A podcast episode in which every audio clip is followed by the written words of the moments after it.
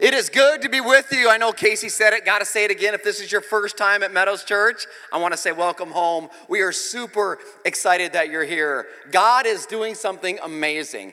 Um, boy, we had an we had an outreach yesterday. Anybody go to the outreach? Raise your hand if you were there. Was it awesome or what? We probably had 300 plus kids there partying for Jesus. It was incredible. I mean, we gave away prizes. I won an Xbox. My wife won an Xbox. My kid won an Xbox. My other kid. I'm just kidding. We didn't win, but somebody, some of you won, didn't you? Won Xboxes and bikes, and I love it. And people say, why do you do such all this stuff, and why do you give away all these things?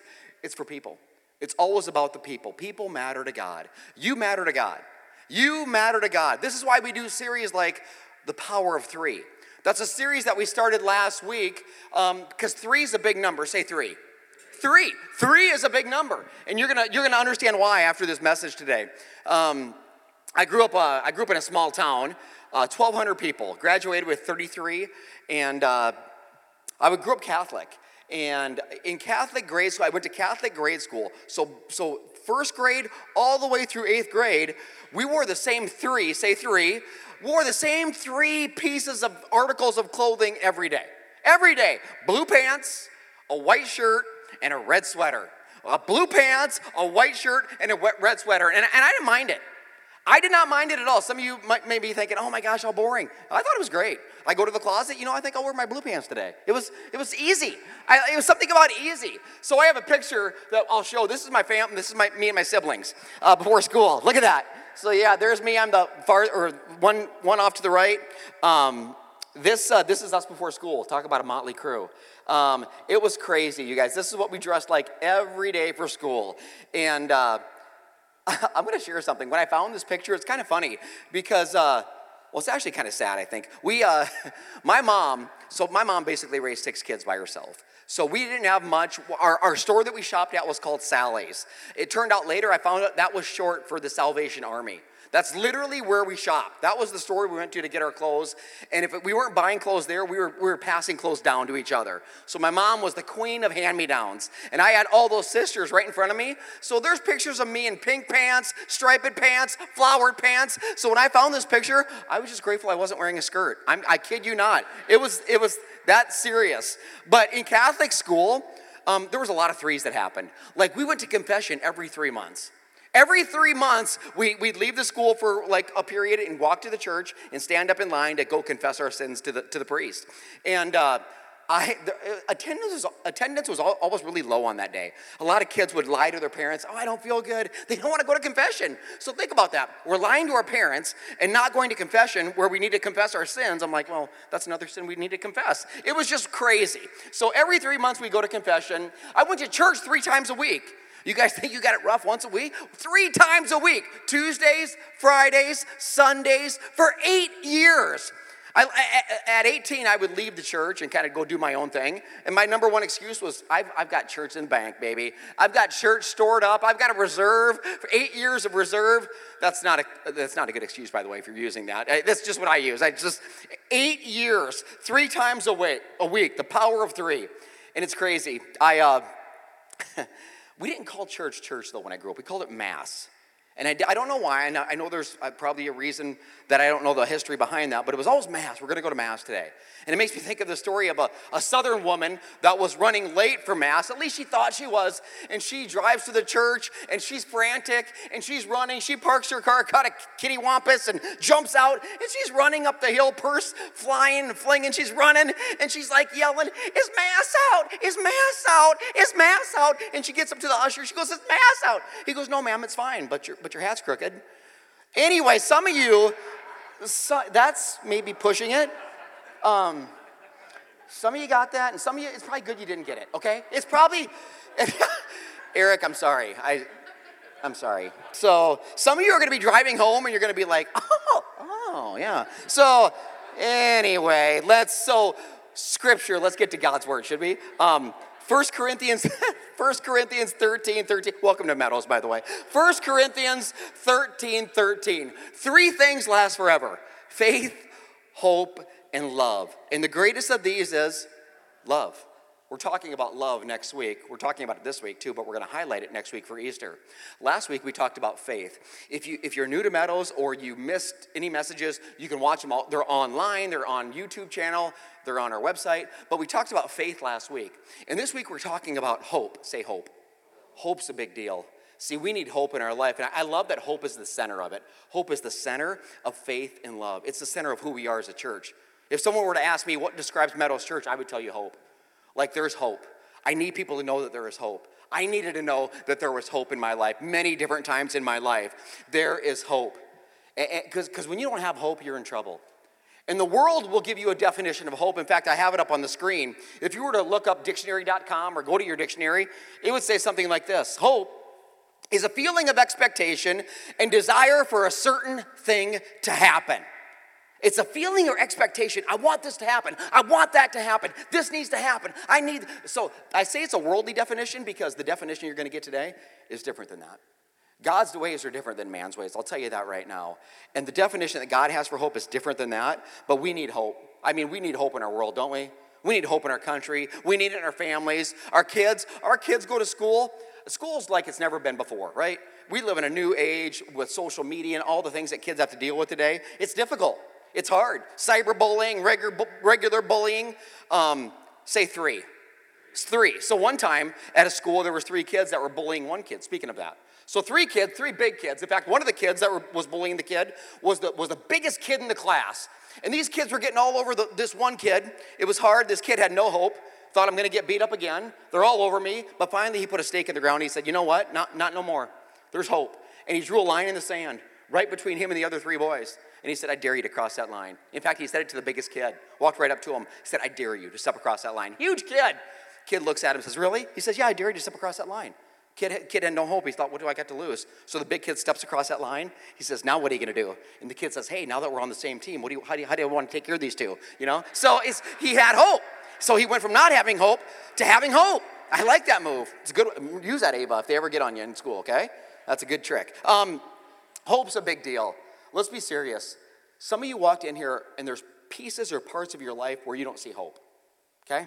Can we just be real? I have them in my life many times, and I share those with you, where we need hope in our lives. Maybe it is a battle with a teenager, and that relationship with you and them is on its last leg.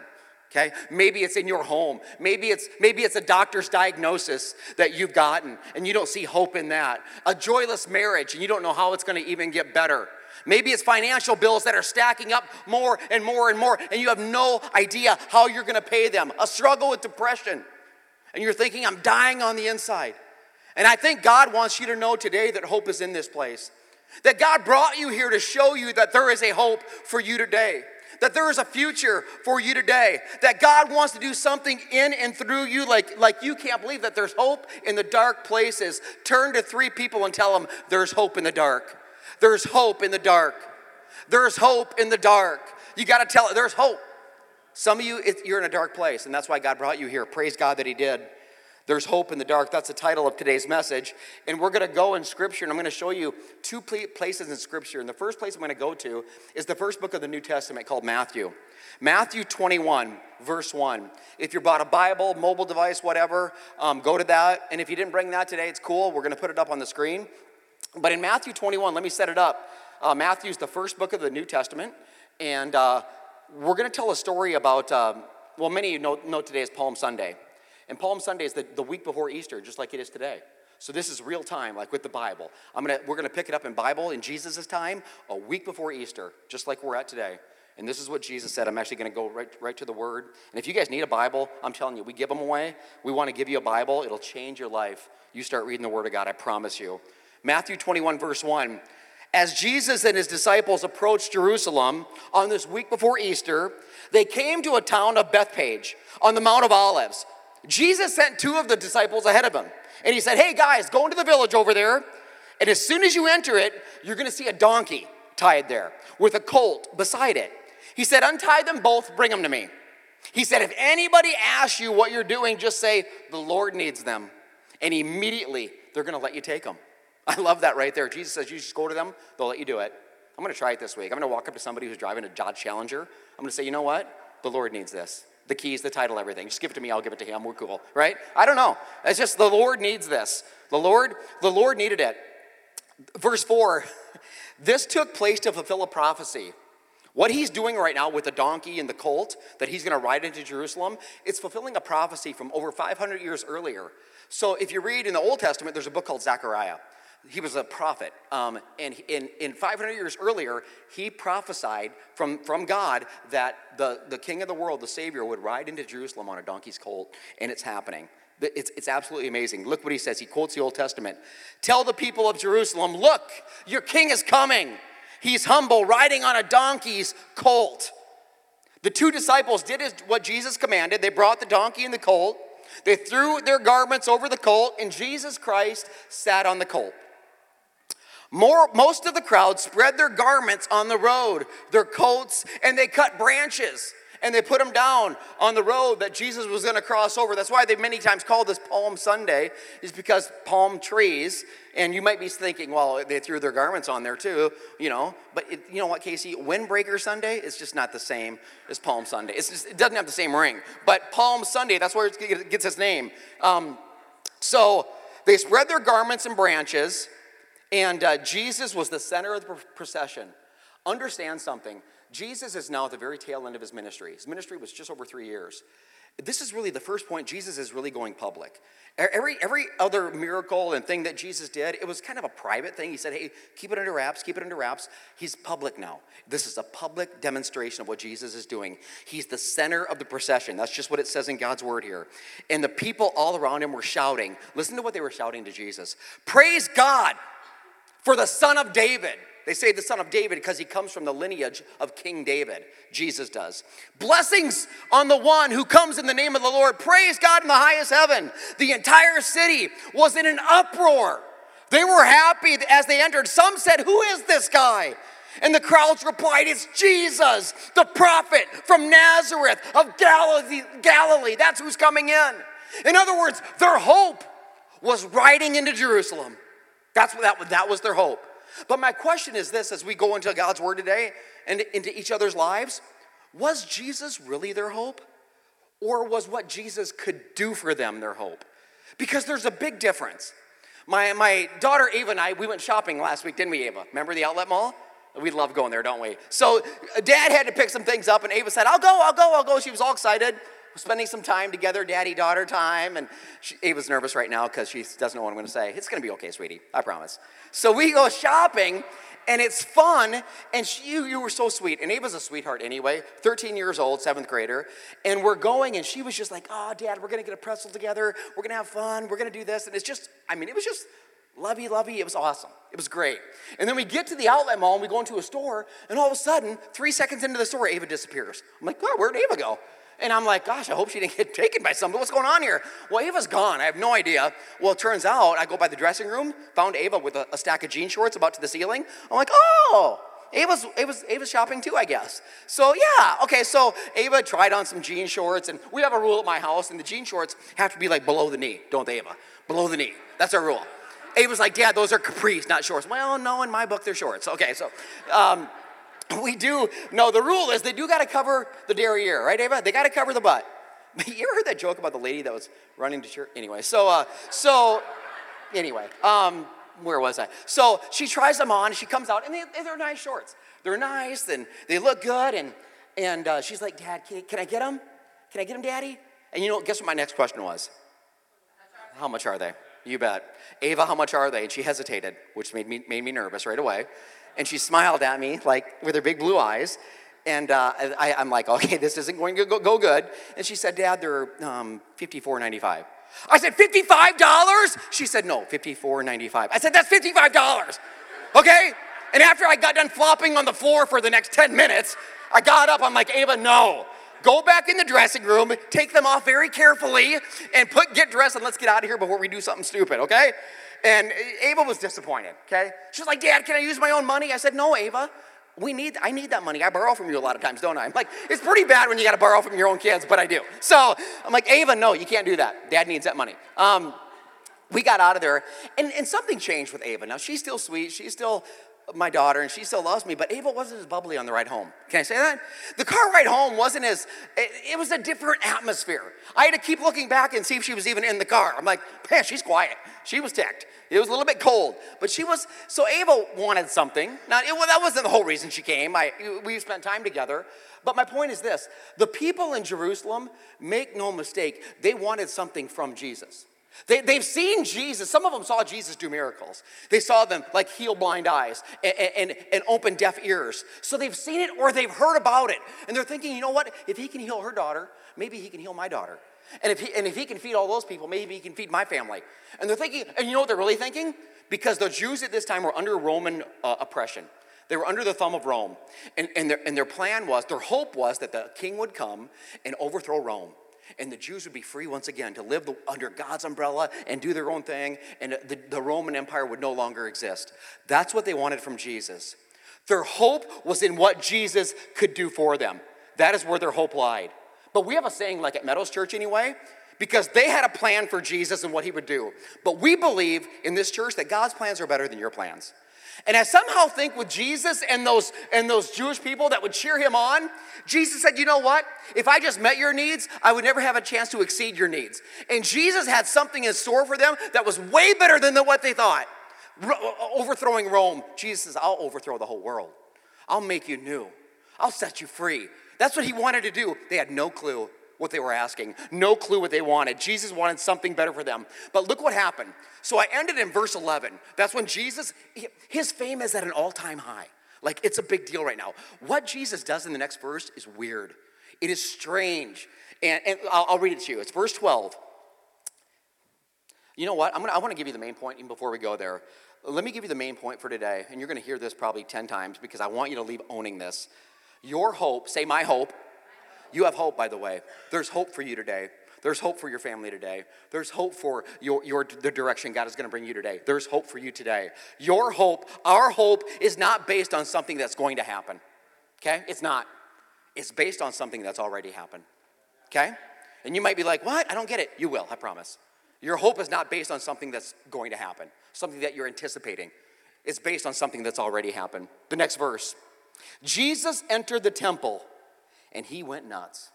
Jesus began driving out all the people, buying and selling animals for sacrifice. He knocked over tables, he knocked over money changers, throwing chairs uh, of, of those that were selling doves. He drives them out and he says, My temple will be called a house of prayer, but you, you've turned it into a den of thieves. Jesus is ticked. And he goes off on the people that were cheering him into Jerusalem. It's the very next thing he does. And I have to think that Peter, Peter came up to him and Peter probably maybe drew something like I'm gonna draw here. And Peter said, Jesus, I, I gotta, we gotta talk, okay? Because things were going good and now things aren't going good. Like Jesus, if we were to look at your popularity, like over the last three years, it's been it's kind of been on the rise you know? Steadily slowly we had some bad things and some good things but you started here and, and it's been going good. You turn the water into wine jesus remember that? People like that. So that that went there and it keeps kind of going up. Oh you fed the 20000 with five loaves and two fish. That's a good thing that's a good thing. Uh, there was that time though jesus that you you told the people to uh, eat your flesh and drink your blood. That they didn't like that so that freaked them out a little bit. So it goes down a little bit there. But but it's steadily going like this. Jesus when you rode the donkey's colt into Jerusalem, they were all over it.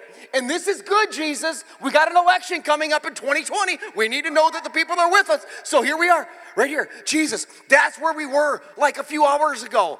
But after the tirade in the temple, after you went ballistic and threw that chair at that guy, it, it, it, not good. Okay, then this happened. That's not good. We're trending in the wrong direction, Jesus. See how this is working? Jesus, this isn't, we're losing people. We're losing our fan base. We're losing our followers. But what if Jesus isn't looking for those kind of followers?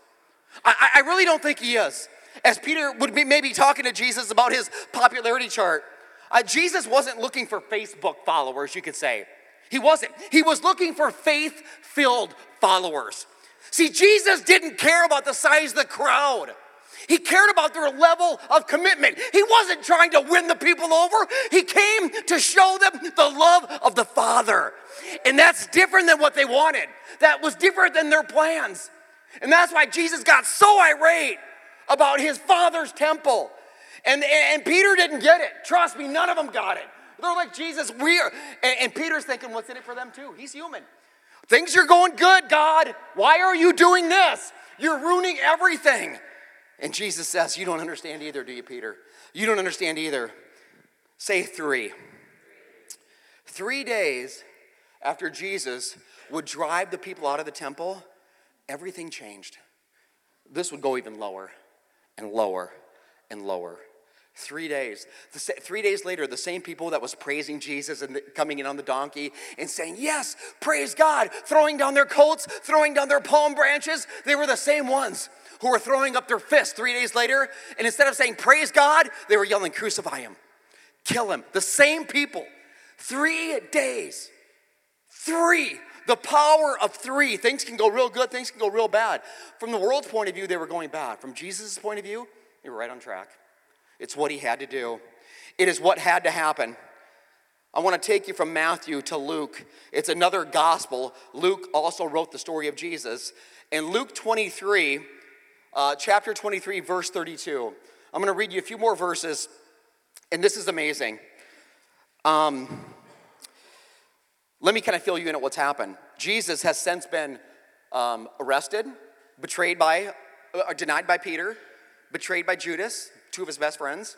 Um, he's been arrested, convicted of a crime he didn't do, and he's been convicted to die. So that's where we pick up the story. Now, Jesus has been convicted, and they're going to kill him. Luke 23, verse 32. Two others, both criminals, were led out to the place to be executed. When they came to a place called the skull, all three, say three, all three were crucified there. Jesus was in the center, and the two other criminals were on either side. Jesus says something so, wow, so Jesus like, so countercultural. As they're crucifying Jesus and throwing him up on a cross to die, Jesus said, Father, forgive them. Father, forgive them. Forgive them, the ones that are beating me, the ones that are spitting on me, the ones that yell, crucify me, the ones that nail, nail, put nails in my hands and my feet. Jesus says, forgive them. They don't even know what they're doing. And the soldiers gambled for his clothes, throwing dice, fulfilling another Old Testament prophecy, by the way. The crowd watched and the leaders scoffed. He saved others, they said. Let him save himself if he's really God's Messiah, the chosen one. They mocked him. They offered him a drink of sour wine, again fulfilling more uh, prophecy. They called out to him, Come on, if you're the king of the Jews, save yourself. They even put a sign above him that said King of the Jews. Funny thing is, the sign was true. They did it, and I, like being ironic and funny, it was true. They would, they would kill the king of the Jews, putting him up on a cross, and they would mock him, saying, if you're, if you're the Messiah, save yourself. One of the criminals hanging next to Jesus said, If you're the Messiah, or he said, No, you're the Messiah, are you? Prove it by saving yourself and save us too. Remember the world's definition of hope? An expectation of something that's going to happen. See, this criminal had an expectation. You know what? You're going to save us. If you're the king, say, but yeah, save yourself, but make sure you save us too. And, but listen to what happens here. Listen to the other criminal. Save us while you're at it. But the other criminal protested. Don't you, if you're God, even when you've been sentenced to die, we deserve to die for our crimes. That statement alone from that criminal tells you that these guys were, were bad men. They did bad things. They're not trying to, they're not trying to appeal anything. They're not trying to deny anything. They deserve death for what they've done. Most likely hurt people very bad, killed people. We deserve to die for our crimes. But this man in the middle, he's done nothing wrong. My question is, how does that guy know that? Isn't that interesting that the criminal says he's done nothing wrong? I, I, when I get to heaven someday, I'm going to ask him, How do you know? Did you meet Jesus on the road somewhere? Did Jesus do something miraculous in you or for you after you did all your I don't know. This guy knows something. He's done nothing wrong, or maybe it's just the Spirit of the Lord telling this guy that this, this Jesus guy is innocent. He's not who the people say he was. In fact, he's something even better. He said he's done nothing wrong. And then, uh, then listen to what he says. We deserve to die, but this man's done nothing wrong. Then he turns to Jesus and says, Remember me when you enter into your kingdom. What is he say? So what is he saying right there? He's basically saying you are, you are a God. He's talking about a kingdom. He's putting his faith and trust in a dying king. And he, he doesn't say, save me. He doesn't say, get me off the cross like the other guy. He just says, just remember me. Just remember me. That's all he said. That's all he asked for. Remember me. And Jesus replied, This is the second time he speaks on the cross uh, in Luke's gospel. I assure you today, you'll be with me in paradise. That, that, that statement has blown me away ever since I was a kid and watched a show called Jesus of Nazareth and saw it. I couldn't believe that Jesus turned to this, this, this, this thug, this criminal, this guilty man, and says, Today, like in a matter of hours, we'll be together in paradise forever. This, this, is, this is so crazy what Jesus said. It, today you'll be with me in paradise. The faith of this man, trusting a dying king on a cross. And Jesus says, Not only will I remember you, I will save you. I got three more verses. Say three.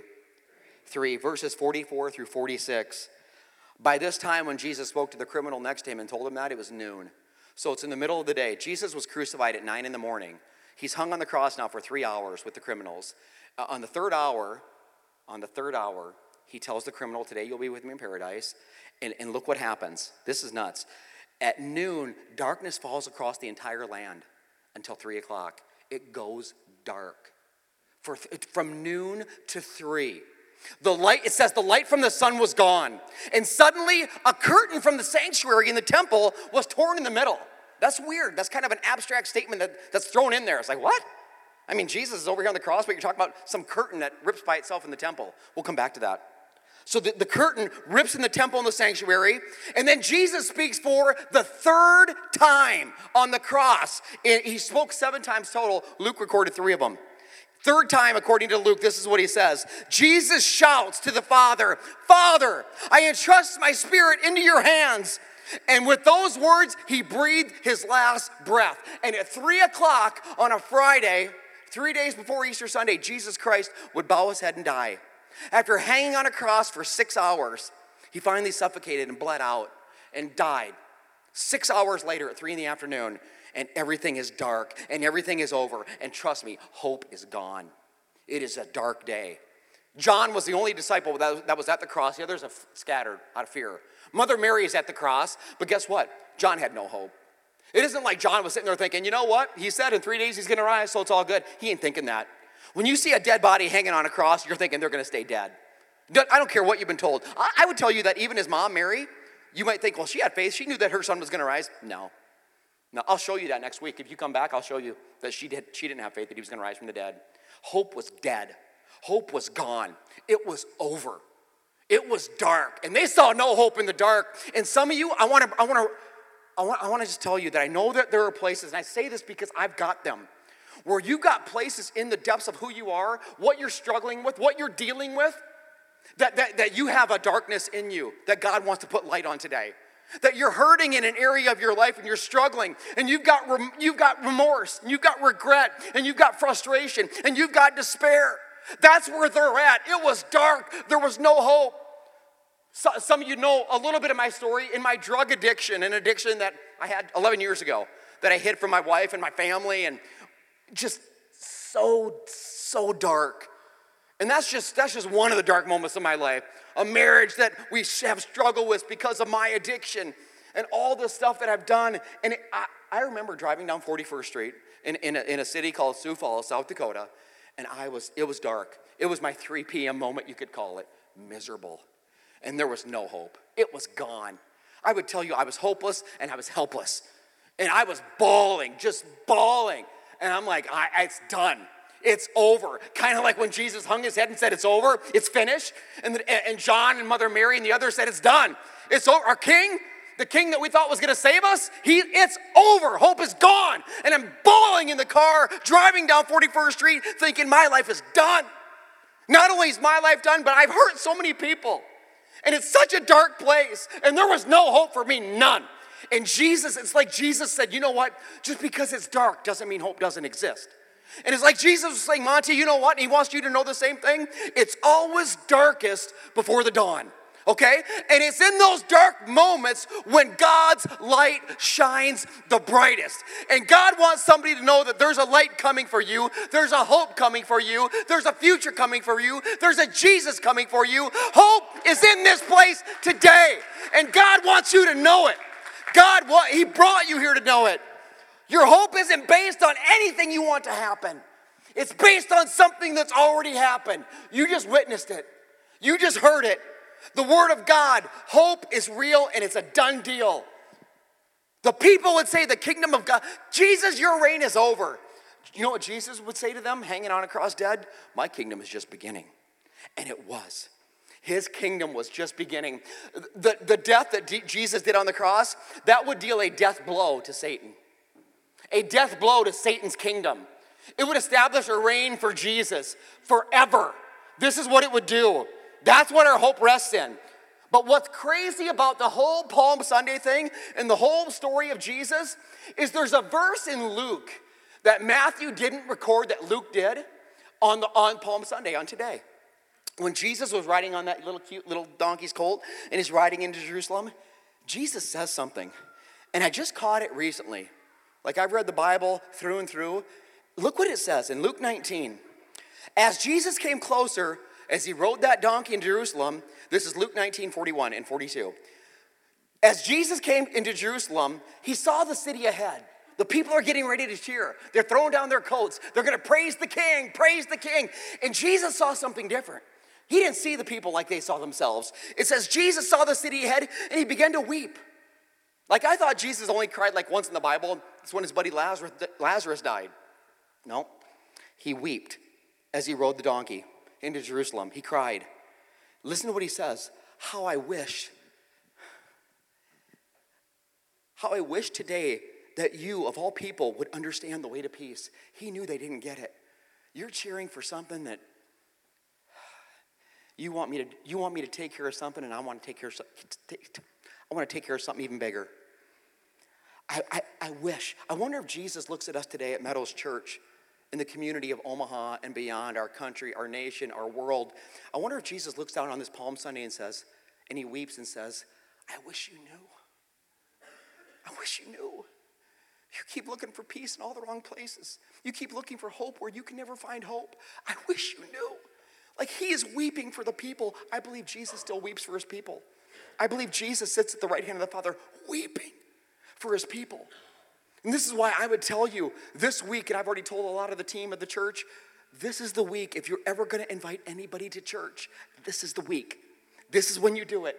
It's the number one time that people might be receptive to come that, that, that, that don't otherwise come is, is, is, is Easter because they're coming with family and whatever. And I think Jesus is saying, look at the people. It's like, it's like sheep without a shepherd. They don't know where to find peace. They don't know where to find hope. They don't know where to find love. They don't know where to find life. They don't know. And how are they going to know unless you show them? You don't have to spread the gospel. You can if you want, but invite them and let us do it. There's invite cards in front of you. Casey probably talked about it. And I, I can tell you, you know, invite your invite your whole family, invite all your coworkers. Just invite one person. Just do one, and be real with it. That's all you need to do. And it's not up to you whether they come or not. It isn't up to you, it's up to God. It's up to God. Your job is to do it. I'm telling you, I think Jesus looks at his people and, and he's weeping. And he sees people that are dead on the inside, hope in the dark, but they don't see the hope. They just see the dark. And Jesus says, Where's my church? Will my church rise up? Will my church stand up? Will my church rise, say something to them, do something for them, show them the love of the Father like Jesus did? Easter always brings hope. That's what the cross does. Jesus understands your suffering, Jesus understands your pain, and the cross does it all. It's crazy. Remember, remember the, the curtain? It's interesting. The curtain was in the temple. The temple, did you take my marker? She's like, what? Um, the temple was divided into three areas. Say three. Power of three. This is the, this is the temple. Now, don't, uh, don't, don't hold me to this, but I'm just kind of doing my rendering. Um, this is the outer court. This is for all the people. All the people could go to the temple and worship there and hang out there and do church or whatever they did. They all go there. The inner court, this is for just the priest. You know, the priest would hang out here, sacrifice, do stuff.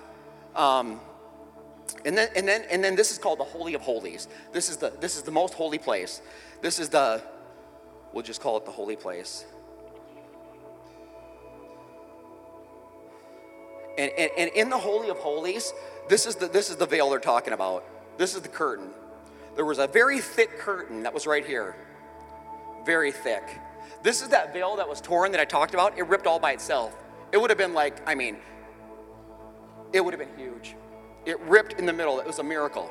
So this rips in half as Jesus dies on the cross. So why did that happen? The Holy of Holies is where the, where the presence of God would hang out with the people at this time. So the Ark of the Covenant was here. Okay, this is the Ark of the Covenant. Uh, and then God's presence would rest like on the Ark of the Covenant. I, I don't know why that looks like a tornado or whatever. Just go with me. I mean, tornadoes are powerful, God's powerful, whatever. So, the Ark of the Covenant, Raiders of the Lost Ark, you get it. Indiana Jones, he'd hang out here too. I'm just kidding. Um, so, the Ark of the Covenant, and, and, no one goes in here. The only one who ever goes to, to, to be with God, literally with God, was the high priest. Once a year, he would go in there to atone for the sins. So the high priest would go in here and ask God, forgive the people for their sins, cover their sins for a year and, and, and God would do it. But no one else goes in there. Why? Everybody's a sinner, right? I won't ask you to raise your hand. I already know you are. I am too. Probably the biggest one here is me. We're sinners. So sin separates us. We can't be in the presence of God. That's why only one guy could go in there, and he was even probably freaked out going in there, but he would atone for the sins. So something supernatural happened when Jesus died. The, the, the Bible says it, we read it, it ripped in half. So, what does that mean? This is gone. This is no longer here. This is no longer necessary. So, you people, you have free rein to go to God. You have free rein to go to God. You don't have to wait anymore. You don't have to go through some other person. You don't have to go through an inter- intermediate, I don't know how to say it, but somebody else. You don't have to do that. It's you and God. You just go to God now. No one else. This is incredible. And this is so crazy because they're not used to that. And God says, Come to me, all who are weary and burdened, I'll give you rest. The curtain was gone. That's why it ripped in half. That's what it's signifying. That's the gospel of Jesus Christ, by the way. That's what God says. God says, I love you so much that my son would hang for six hours and die a disgusting death so you could have life and go to your father so you could go home to the Father. You can go home to the Father. There's hope with the Father. There's hope in the dark. There's hope with Him. And you don't have to worry about any of this anymore. None, none of these things that you have to do to earn your, you can't earn nothing. Jesus did it for you on the cross. All you do is receive it. The Bible says anyone who calls on the name of the Lord will be saved. That's all you got to do. God, I love you. God, forgive me. I'm a sinner. And then you turn and you turn towards Him, turn away from your sin, turn towards God. Some of you, that's why you're here, is God is begging you. He's like, why are you acting like the curtain still exists? You're not even coming to me. You're not even crying out to me. You're dying to your, you're, you're, you're I'm here. I'm here. It's over. This is, this is gone. This is gone. He wants you to come to him. He's begging for you to come to him. Gosh, there's hope in the dark. I, I, I want you to know that so much. And as I close, I'll tell you Jesus on the cross with the two criminals. It's interesting that both criminals had equal access to Jesus, by the way, isn't it? They both were the same distance away. One of them wanted Jesus to do something for him, one of them responded to what Jesus was doing in him. This is what God wants you to do. See, God has brought you here today to show you hope in a dark place. To say that your hope doesn't rest on if you get the job or or you get or, or you have a financial breakthrough. Your hope doesn't even rest on that stuff. It doesn't. It doesn't. Hope happened 2,000 plus years ago on a cross at Calvary. And it doesn't stop at Calvary. That's where Easter begins. It goes all the way to an empty tomb. That's what God wants you to know. It goes to an empty tomb. You know what the tomb signifies? It signifies that Jesus Christ has conquered hell. It signifies that Jesus Christ has conquered sin. Jesus Christ has conquered death. That Jesus Christ has already done it, so you don't have to do it anymore. Jesus has done it for you. You just need to own it and receive it and walk in that life and that light. That's what He wants you to do. That's what He wants you to know. That's why we invite others. That's why we have hope. That's why we'll never stop shouting about the love of the Father because, because of the empty tomb. The cross turns into a tomb, and the tomb, there ain't nobody in it today. He's risen, He is up. And you might think, gosh, we're getting kind of excited about, about Easter. It's not even Easter yet. And I would say to you, why would we wait till Easter to celebrate what God wants to do today? Serious, why? Why would we wait? I'm talking about the empty tomb today. It's empty today. It'll be empty next week too. Come back, you'll hear more about it, I promise you. But I'm telling you, God wants to do something in this moment. And your action item today is this number one, I pray that you'll invite somebody to Easter next weekend. Our service times are same, 9 and 11, right here. I pray you will. I pray you will. I will too, I promise you. I will too. I'm in this with you. I'm in it with you. I'm in it with you. Secondly, for somebody that you've never you've never called on the name of the Lord, you've never accepted him as your as Jesus as your Lord and Savior. You can't earn it, you can't do it. Jesus has already done it. God wants you to come to him. We have a prayer team. Casey talked about the prayer room right across there. I mean, we want to pray with you and for you. But we're not waiting for Easter to celebrate what God is doing today. We will not wait for Easter to celebrate a, a tomb that is empty today, a cross that is empty today. We're not going to wait to declare something. And I want to declare to you today something in this place that there's hope in your marriage, okay? There's hope in your family. There's hope in your finances. There's hope in your job. There's hope with your kids. There's hope in the dark. And that hope is found in Christ. And I need you to know that if you're not dead today, God's not done today. So give him some praise up in this place. God wants you to come to him. God wants you to go to him. He loves you. He's not mad at you. In fact, I would contend he's just getting started with you. I love you so much. It's a privilege to be your pastor. And it's a privilege to see what God is doing in our church, but I'm telling you, He wants to do so much more. It happens when we understand that we can go directly to God, that hope exists in your dark. I never thought it existed in the dark. It does. Hope, hope doesn't. We leave hope. Hope doesn't leave us. Okay? It's there, and it's waiting for you. Let me pray for you. God, thank you so much for what you're doing in your house, in your place. You're a good God, and you're doing great things. God, we trust you in this day.